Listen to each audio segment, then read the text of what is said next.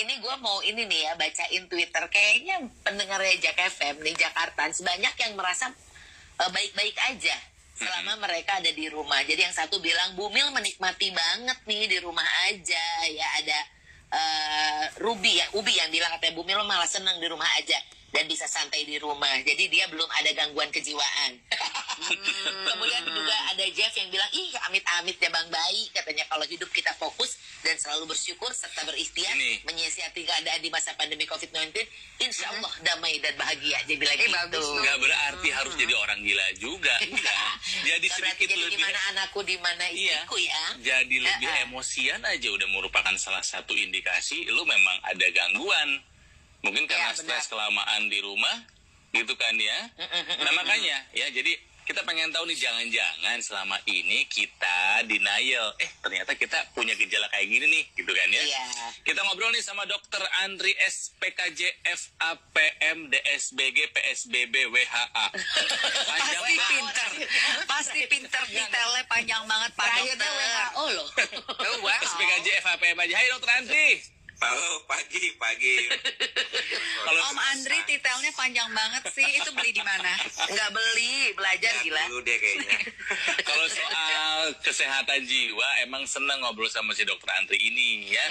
Dok, tapi bener kan apa yang menjadi anggapan kami tadi kalau kelamaan tinggal di rumah sadar nggak sadar mau nggak mau pasti ada terganggu eh, Gangguan mental. gangguan sama kejiwaan kita dalam berbagai macam skalanya tentunya ya.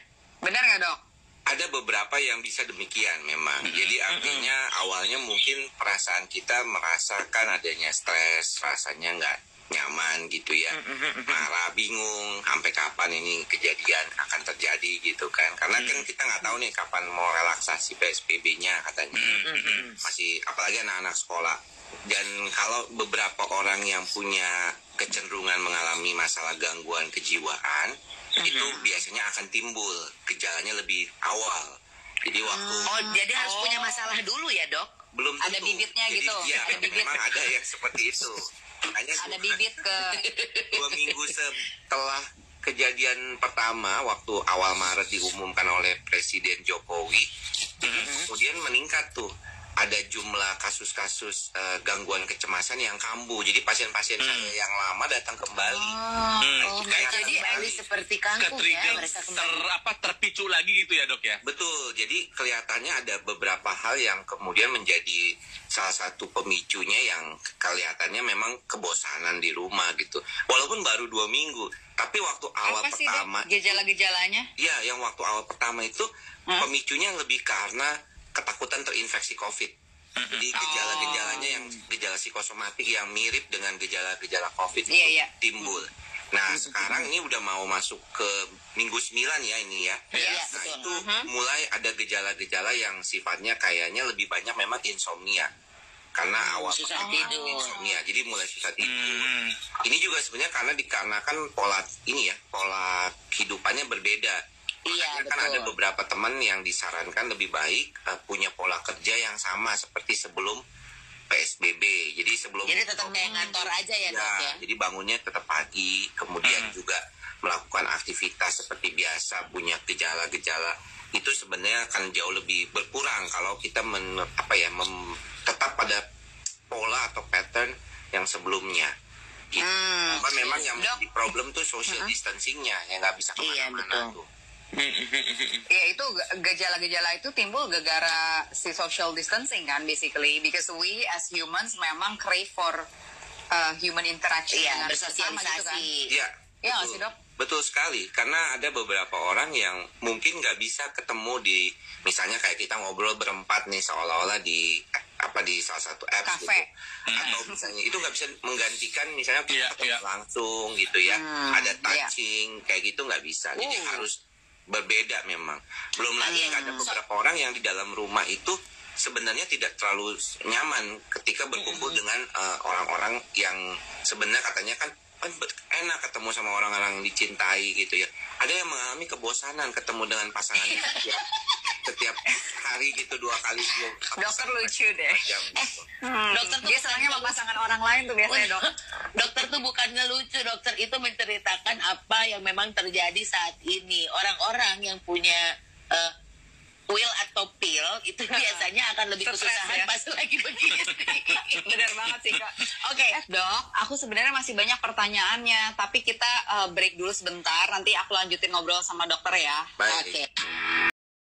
Karena Ini ada pertanyaan. Ini adalah sebuah hal yang belum pernah kita alami. alami, betul. dan tidak mau kita alami. Tapi bagaimanapun, ya bagaimanapun harus kita jalani. Nah jadi That's mungkin dari sisi kejiwaan kita ada rejection, ada penolakan, Betul. ada denial bahwa kita ini oh bisa kok keluar macam-macam lah. Nah ini pengaruhnya Mm-hmm. apa nih ke kejiwaan kita? Karena ini udah minggu ke Sembilan sembilan kita tinggal di rumah saja. Nah, dok, dokter Andri, Yes. aku pertanyaannya gini. Sebenarnya dari dari awal sampai sekarang ini kasus-kasus yang datang ke dokter Andri itu lebih banyak apa bentuk kecemasan kah, apa apa anxiety attack kah, panic attack kah, atau lebih severe daripada itu, dok?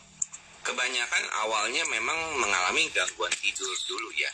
Oh. Uh, jadi gangguan tidur itu adalah uh, biasanya pintu masuk eh, pertama gitu. Iya. Nah kalau misalnya dari survei yang saya lakukan terkait dengan work from home ini, hampir lebih dari setengahnya memang mengatakan mereka lebih gampang marah gitu dari Eh, responden yang masih berjalan emosi. sampai saat ini. Dan kalau ditanyakan apakah mereka cukup stres, ternyata menarik sih. Masih Kenapa? tengah ya, masih mereka ada skill antara 1 sampai 100 di mana satu itu sangat eh, stabil dan 100 itu sangat exhausted atau sangat kelelahan kejiwaannya. Itu mereka masih di rentangan sekitar 48 sampai 50. Jadi kelihatannya memang mulai beradaptasi ya segera dan mungkin karena respondennya tidak mengalami masalah gangguan kejiwaan. Jadi artinya kalau kita melihat dari sisi klinis sehari-hari yang saya ketemu, itu kan tentunya orang-orang yang memang punya kerentanan biasanya. Jadi mereka lebih gampang mengalami gangguan ataupun gejala-gejala gangguan kejiwaan, cemas, depresi maupun seperti eh, irritable mood ya seperti kayak gampang marah seperti itu. Karena memang sepertinya udah ada bakat duluan kemudian tidak tidak bisa adaptasi dan jadi.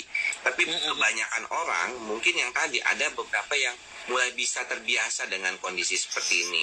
Makanya ada istilah-istilah misalnya a new normal life. That's, seperti itu. yeah, that's Iya, right. iya, iya. Nah, dok, kalau misalkan oke uh, nggak bisa tidur adalah jendela ke semua keanehan itu. So, what do we do when we cannot sleep? Iya, menangkal gangguannya nih. Uh-uh. Iya. Sebenarnya Apakah kalau- kita harus minum obat atau Hmm. apa gitu loh, dok? Enggak selalu sih. Sebenarnya kalau kita di usia yang relatif masih di bawah 60-an, itu kita biasanya berkaitan dengan pola itu. Jadi polanya dulu Oh. dibenerin. Kadang-kadang kan misalnya gara-gara kita di rumah aja nih banyak yang mungkin nggak bekerja juga ataupun bekerjanya berkurang. Walaupun banyak banget yang mengeluhkan makin banyak pekerjaan karena kondisi work from home ini. Nah itu pola tidurnya, lihat. Jadi jangan terlalu malam. Saya sendiri mengalami tuh. Yang tadinya biasanya tidur jam 11, agak malam jam 12 karena nonton dulu seperti itu. Atau kayaknya ngerasa besok pagi kan juga nggak terlalu pagi. Iya. Nah, saya tetap praktek tapi kan uh, berkurang sekali jamnya dibandingkan sebelumnya gitu. Nah, jadi pola itu penting. Nah kalau misalnya memang sangat membutuhkan tidur karena memang nggak bisa tidur juga, maka kita perlu melakukan uh, pengobatan gitu. Jadi obat itu biasanya tuh jalan terakhir Oke. gangguan tidur. Jadi sebenarnya cara menangkal yang paling eh, pas itu adalah dengan tidak merubah kebiasaan kita Ya. ketika kita sedang bekerja ya. Ya itu dalam yang kehidupan normal ya. Ah, itu yang direkomendasikan dari WHO, kemudian juga Iya, benar. di beberapa eh, apa namanya organisasi internasional yang berkaitan dengan wabah pandemi ini. Gitu. Yeah, so you have to have a routine, terus lo keep with that routine, disiplin gitu ya, dok ya? Betul, betul. Oke, nah terus eh, ketahanan manusia gitu kan ya, sampai berapa lama sih dok? Ada sampai maksudnya kita kan masih belum tahu nih apakah PSBB diperpanjang atau tidak. Ada batasan waktu ya yang membuat orang tuh yang eh, eh, sampai kapan nih? Pecah Jangan gitu sampai ya, akhirnya pecah pecah gitu. juga gitu loh. Kuat, kuat, kuat akhirnya meledak juga gitu loh. Nggak Nggak ada. ada ya? Nggak ada. Jadi tiap orang bisa beda-beda. Kalau nggak dari yang kemarin-kemarin sih sebenarnya kalau yang udah bergejala bisa panic attack gitu ya atau cemas. Iya, iya, iya. Karena kelewatan tuh bahkan dari 2-3 minggu awal sudah mulai bergejala gitu. Tapi kalau misalnya sekarang Jadi nanti kita akan beradaptasinya adalah otak kita itu akan meresponnya, oh iya ya sekarang ini kayaknya kebutuhan dasar aja dulu terpenuhi, yang penting cukup. Jadi makan, sandang, pangan, uh, papan udah cukup gitu. Jadi nggak lagi tuh ada kebutuhan untuk bertemu dengan orang, bertemu dengan apa sosialisasi gitu. Kalau kita lihat uh, piramidnya Abraham Maslow kan begitu ya. Yang paling bawah dulu terpenuhi, udah bisa cukup tuh. Makanya saya pernah Oke. nge-tweet gitu bahwa kalau kita sudah mem- apa mampu memenuhi kebutuhan dasar kita, itu kita sudah bisa memberi itu. Jadi artinya kita sudah merasa cukup dan kita bisa mulai memberikan kepada orang lain gitu. Jadi That's so nice. Ya, itu sebenarnya problem karena selama ini kan kita bilang, aduh gua kan kayaknya begini, kayaknya begini. Saat ini kita memang eh, cara kita mencintai diri kita sendiri itu adalah dengan lebih fokus pada apa yang kita butuhkan, bukan Iya. apa yang kita inginkan. Ya, betul. Betul. Dan itu juga lebih bagus untuk keuangan apabila kita memenuhi apa yang kita butuhkan bukan apa yang betul. kita ingin. Secara ekonomi juga akan membantu. Jadinya Yes. akan Oke. buat kita lebih nyaman. Thank you so much dokter sharingnya Thank you sangat semua. bermanfaat. Dika, Iya. Ronald sama Uh-uh. Melisa ya. Jadi Iya betul. Oh. Dan mudah-mudahan bukan bukan bukan Beyonce. Wah. Jadi mudah-mudahan setelah sakit mental ya lu. mudah-mudahan habis dengar penjelasan dari dokter Andri kita stay safe and stay sane.